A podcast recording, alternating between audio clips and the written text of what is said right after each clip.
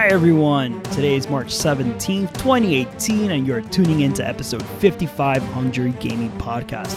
Before we begin, there is some housekeeping. Please remember to check out our main website, www.hungjurynetwork.com.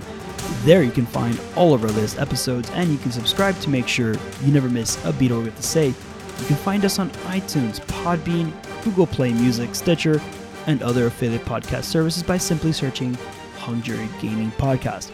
If you have something to say, comment, recommendation, anything, join the jury by liking our Facebook page and tweeting us at Hung Jury Gaming Podcast. Hey guys, what's up? Mondo's here. I am here to tell you guys all about your gaming news this week. I know, I know. I'm uploading in the middle of the week. The uploading has been sporadic, and I believe I owe you guys an explanation.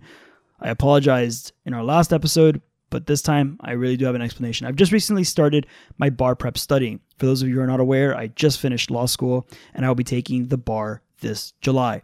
What this means for me is a lot of hours put into studying. Not much time left for gaming and adulting though. However, I love doing this. I really do. I love talking to you guys so much and I am here to make the time somehow to get these epi- to get these episodes out to you. Unfortunately, timing is an issue. As I might as I might have some days with less time than others, but I promise to try my best to release by Mondays. And if that won't work, I will at least make sure to release an episode once per week.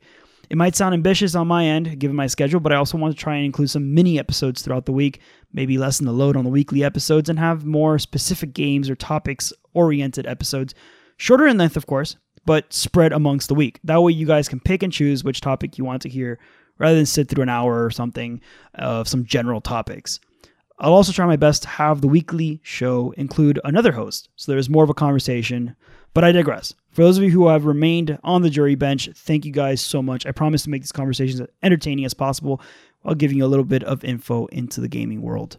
Now, with our first bit of news, I think Blizzard has a great track record of having somewhat enjoyable games. I may not play all of them, I'm looking at you, Al, but the games they have released are polished and have little to no actual performance issues. I should say that this may be attributable to what seems, seems to be Blizzard's strict performance quality assurance methods, but they seem to care about not only making a great game, but making an experience generally free from FPS drops, stutters, and just overall performance issues. Furthermore, some of these games can run on bare bones, bare bones hardware, making them accessible to those who are running low end computer specs. I was skeptical at first when Bungie joined Blizzard's Battle.net ecosystem, particularly because this marked the first time that a non Blizzard published game was joining in. I was like, I really hope this works out. But I was also a little hopeful because if Destiny was joined to if Destiny was allowed to join such an ecosystem, then hopefully instead of worrying that Destiny would not meet Blizzard's standards, I also considered Destiny might be elevated to meet those standards. And in fact, that was the case. Although Destiny didn't meet the hype over its content and storyline, the game is arguably polished. Minus some server issues here and there, the game has infrequent bugs and it performs at a solid 60 frames per second with little to no stutter. So, with that said, I'd like to bring this little bit of news to you guys. I just received an email, no lie, I received it about an hour ago, that we'll be having another addition to the Battle.net ecosystem. It seems Activision is shifting, not the only, the most probably arguably controversial franchise for most competitive players, the Call of Duty franchise, out of the Steam and the Microsoft Store and into Battle.net. It'll be sitting right there next to Destiny and all of its Blizzard published siblings. This is an interesting shift. The Call of Duty franchise, for the most part, isn't really a popular series among PC players. Most competitive players seem to gravitate towards the console version rather than the PC platform. I'm not really sure why this happens or why players prefer console over PC, but that's the observation I've made. So, could this be Activision's way of pushing PC only players to play Call of Duty? I don't know. Rather than market the game itself as a PC friendly game, they're packaging the entire game in a way that players associate the franchise on PC with other great titles. I'm not sure if this is what Bungie was playing on when Activision put Destiny on Battle.net ecosystem, but Destiny was solely on console prior to Destiny 2. By the way, for those of you who are new here, I don't really like to refer to Destiny 2 as Destiny 2 since most Destiny players have come to the conclusion, arguably not necessarily a factual truth, that Destiny 2 is simply an expansion to Destiny 1. It just required players to reset all their stats, buy a full price game with full price expansion pack, but whatever. I digress again. Having Activision shift Black Ops 4, which is the particular game that the Call of Duty series will start pushing into the battle ecosystem, BattleNet ecosystem, is an interesting shift. What this, my original thought with this was, hmm, so are they pushing it to the PC like I like I just said right now? Are they trying to maybe kind of like create this like you know very closed ecosystem where all of Activision's games are going to start living in? because um, up until now it's only been Blizzard's games, and now we're we're start to see you know Destiny Two is in there, and now we're gonna see a Call of Duty game, and it's interesting. I'm not sure if this is if we're supposed to take this as a way of saying, hey, Black Ops, we're trying to like push this game now to the PC the, the PC audience over the console audience, or they're trying to maybe get some market share there. I'm not sure. I don't know. I don't. I'm not really sure what's going to happen with this move. All I do know is that my original worries with Destiny are kind of shifted now to Black Ops 4 with the said with you know with the idea is I really hope Black Ops 4 when it does release, I think it's October 12th of uh, of this fall. When it does release, I hope it releases in a state that that complements what I believe Blizzard's quality assurances are. Um, you know, the game has no bugs, it's free of stutter, performance, it's can play on low end hardware for the most part. Um, we'll see. We'll see. I'm, I'm excited. Whatever Activision's reasons are to bring in Black Ops to BattleNet, I'm sure many of us will at least be tempted to see how this new introduction to the ecosystem will play out. Now, on a related piece of news, not necessarily something groundbreaking, but it is news, PC Gamers reported that Black Ops 4 Zombies will take you to the Titanic and ancient Rome.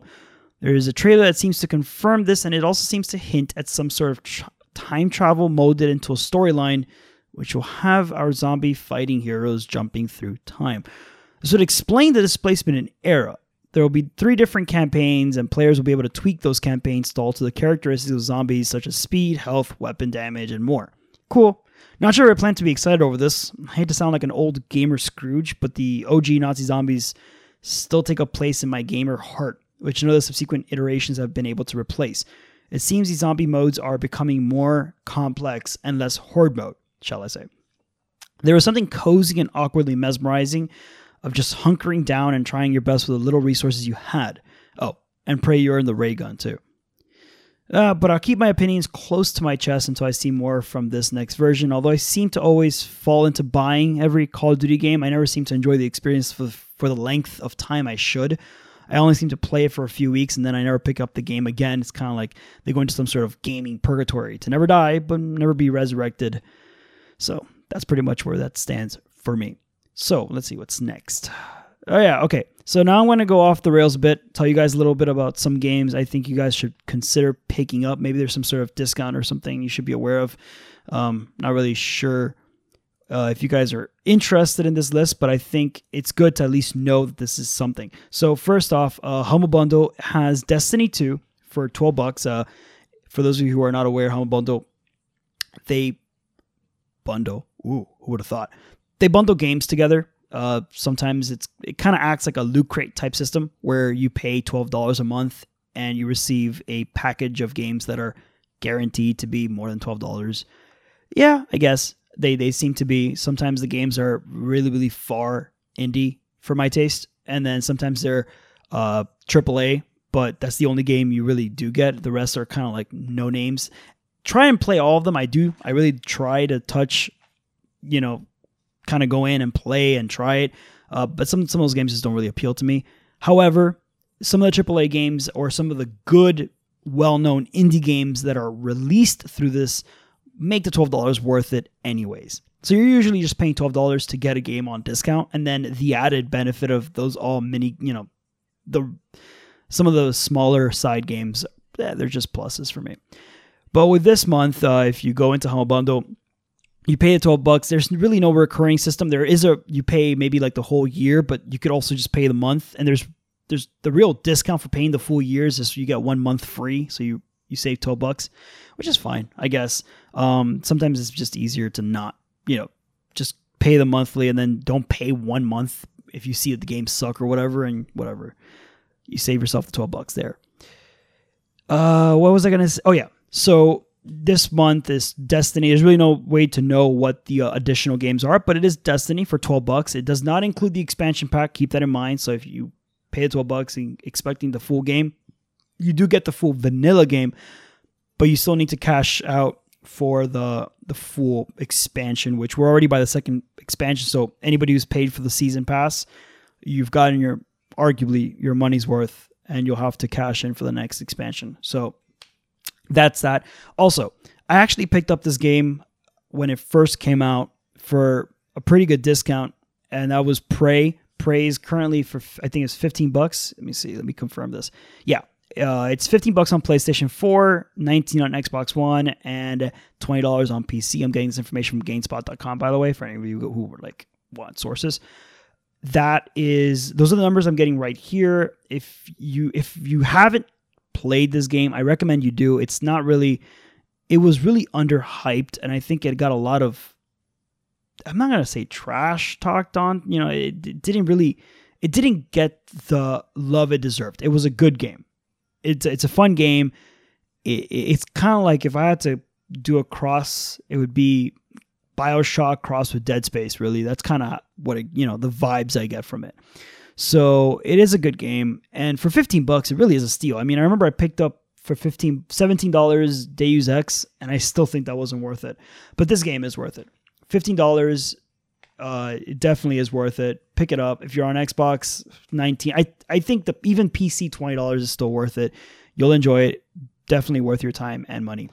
Uh, for those competitive players here, you probably already own this game, but if you don't, or if you're curious to jump into this game, uh, Rainbow Six Siege is having a free weekend.